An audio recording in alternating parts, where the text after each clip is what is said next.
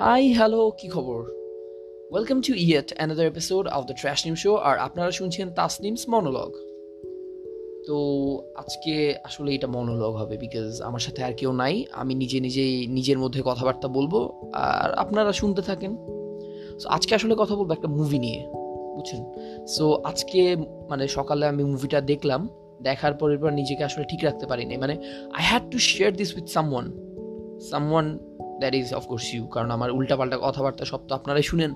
So এটা বা বাদ যাবে কেন? সো মুভিটার নাম হচ্ছে দ্য ব্যাংকার সো আচ্ছা আজকের এপিসোডটা কিন্তু তাহলে একটা অ্যাকসেন্সে একটা মুভি রিভিউ টাইপের হয়ে গেলো। I have never done this I have never reviewed something of course মানে অনেক ব্যাশিং করছি বাট রিভিউ দিই নাই।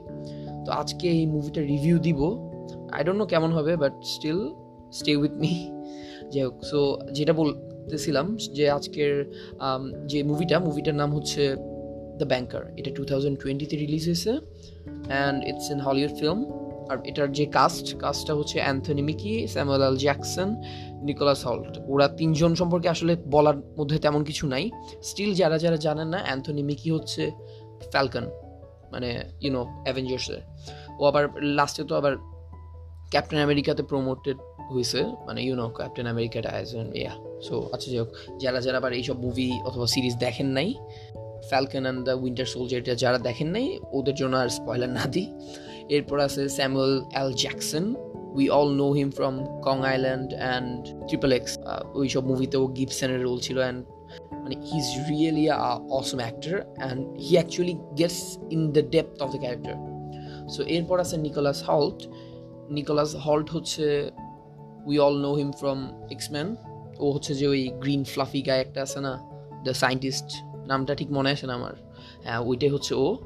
ওই যে চেঞ্জ হয়ে যায় চেঞ্জ হয়ে এসে ইয়া হয়ে যায় the Beast guy Beast guy right so ও হচ্ছে যে নিকোলাস হল্ট সো তিনজনই অনেক জোস অ্যাক্টর এটার যেই মানে মেইন ক্যারেক্টার মেইন ক্যারেক্টার বলতে কারণ মানে মেন ক্যারেক্টার অফকোর্স নাই বাট আমি যেটা বুঝাচ্ছি সেটা হচ্ছে যে ধরেন একদম মুভি শুরু থেকে যার জীবনটা আমরা দেখতে পারি আর কি।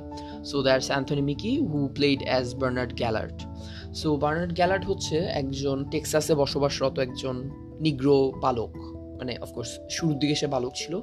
সো ও ওখানে কি করতো, ওর বাবা ওখানে কি যেন কাজ একটা করতো, ওইটা ক্লিয়ার ডিটেলস দেয় না ওখানে। বাট ও ওখানে যে মেইনল্যান্ড ব্যাংক যেটা আছে, ওইটার সামনে সে মানে কবলারের কাজ করতো আর কি, জুতা টুতা পালিশ করে দিত, এরকম আর কি। সো ওখানকার মানে এইজের ওই সময়ের এইজের পোলা পাইন যা যা করতো আর কি, যে জুতা পরিষ্কার করে হয়তো দুইটা টাকা পাইলো সেগুলো দিয়ে ধরেন ওরা বিভিন্ন কাজে লাগাইলো আর কি। Not that they were poor but yeah so ও ব্যাংকের সামনে থাকতে থাকতে ব্যাংকারদের মানে জুতা পালি পলিশ করে, এরপর ধরেন বিভিন্ন ইনভেস্টারদের মানে কথাবার্তা শুনে সো আস্তে আস্তে ও ইকোনমির দিকে আস্তে আস্তে ও ইন্টারেস্টেড হইল। সো ওদের কথাবার্তা শোনার পর সে কী করতো, এগুলো আস্তে আস্তে ফর্মুলাগুলো প্রত্যেকটা জিনিস সে কী করতো, তার ছোট্ট একটা নোট খাতা ছিল, ওইটার মধ্যে তুলে, টুকে রাখতো সে। তো টুকে রাখার ফলে সে এরপর দেখা যাচ্ছে সে ইকোনমি খুব ভালোভাবে বুঝে। He was a really talented guy but ব্যাপারটা হচ্ছে he was born in the wrong colour কারণ তখনকার এটা আচ্ছা আমি হয়তো মানে আগে স্পেসিফাই করে দিই নাই এটার স্টোরিটা হচ্ছে নাইনটিন ফিফটিজের একটা মানে ইয়ে আর কি, সময় আর কি। আর তখন হচ্ছে যে নিগ্রোদের খুব একটা রাইটস ছিল না, যেটা বলতেছিলাম so he was born in the wrong colour of course so এটার কারণে ও যতটাই ট্যালেন্টেড হোক না কেন, ও আসলে সেরকম সুযোগ পাবে, সেরকম আশা সে নিজেও করেনি তার বাবাও করেনি but he had a vast dream যে হ্যাঁ he had to earn money he had to raise his community কারণ মানে তখনকার যে ইয়া ছিল, কি বলে ইউএসের যে মানে সংবিধান সংবিধান অনুযায়ী হল যে every man was created equally ঠিক আছে? সো বাট এটা কিন্তু সব জায়গায় হচ্ছে না। সো ওর মধ্যে একটা মানে সুপ্ত একটা ইয়া ছিল যে হ্যাঁ সে নিজেকে দেখাই দিবে। He can also be like those guys those investors those bankers so ও আস্তে আস্তে মানে নিজের মানে আস্তে আস্তে সে ব্যবসা করা শুরু করল, আস্তে আস্তে টাকা মানে সে জমানো শুরু করল। বাট সে জানে যে টেক্সাসে আসলে কিছু হবে না। সে কী করল? এরপর আস্তে ধীরে সে বিয়ে করল। বিয়ে করার পর সে গেল লস অ্যাঞ্জেলাসে সো লস অ্যাঞ্জেলাসে যাওয়ার পর সে ওখানের দেখা পায় একজন স্যামুয়েল জ্যাকসন যে এখানে প্লে করছিল জো মরিস হিসেবে। He is also black guy ওরা দুই মানে ব্ল্যাক গাই হলেও ওর বেশ টাকা পয়সা ছিল মানে বিকজ টেক্সাসের মতো এত খারাপ অবস্থা না। লস অ্যাঞ্জেলাসে ওখানে মোটামুটি মানে ধরেন নিগ্রো রাইটস মোটামুটি মানে কম্পারেটিভলি ভালো আর কি। তো যাই হোক সো ওখানে ওর টাকা পয়সা ছিল ভালোই। সো দুইজন মিলে কি করল? আস্তে ধীরে ওরা রিয়েল এস্টেটে ইনভেস্ট করল। মানে রিয়েল এস্টেটের জিনিসপত্র মানে ধরেন বিল্ডিং টিল্ডিং কিনা, বেচা এরকম আর কি। সো ওর মাথায় হঠাৎ করে একদিন গ্যালারির মাথায় মানে আইডিয়া আসলো যে যদি লস অ্যাঞ্জেলাসের মেইন যে মানে ব্যাংকিংয়ের যে ইয়াটা আছে বিল্ডিং আছে, ওইটা যদি ওরা কিনে ফেলে, তাহলে কিন্তু ধরেন ওখানের মানে ব্যাংকের থেকে লোন পাওয়াটা ইজি হবে আর কি। Like you cannot refuse your lords so ওই ফিলোসফি ইউজ করছে আর কি। সো যাই হোক, কিন্তু ব্যাপারটা হচ্ছে মানে two black guys can not own this kind of huge amount of money and property ঠিক আছে? কারণ মানুষজনের আসলে মানে ইয়াটা ভালো না আর কি। তখন হোয়াইট সুপ্রিমেসিসদের মানে যুগ, তো ওরা তো মানে সহজে একজন নিগ্রোকে মানে এত উপরে উঠতে দেখতে চায় না। তো স্বাভাবিকভাবে ওরা কী করল? Matt Steiner I mean Nicholas Hoult okay yeah করল। হায়ার করল যাতে he will be the face of their company মানে ওদের যে ইয়াটা, ওইটার ফেস হবে যে সে বাট পিছন থেকে কলকাঠি নাড়াবে আসলে গ্যালার্ট আর মরিস সো ওরা দুজন মিলে কি করবে? এটাকে মানে ওকে দেখাবে যে হ্যাঁ white guy owns this company but they run them but ভিতরে ভিতরে ওইটা আর কি। সো বাইরে এটা দেখা যাচ্ছে না। সো এখন কি হলো এরপর? আস্তে ধীরে ওরা মানে ওখানে বেশ ভালোই মানে লাভ টাভ করতেছে রিয়েল স্টেট বিজনেসে ব্যাঙ্কিং বিজনেসে আস্তে আস্তে।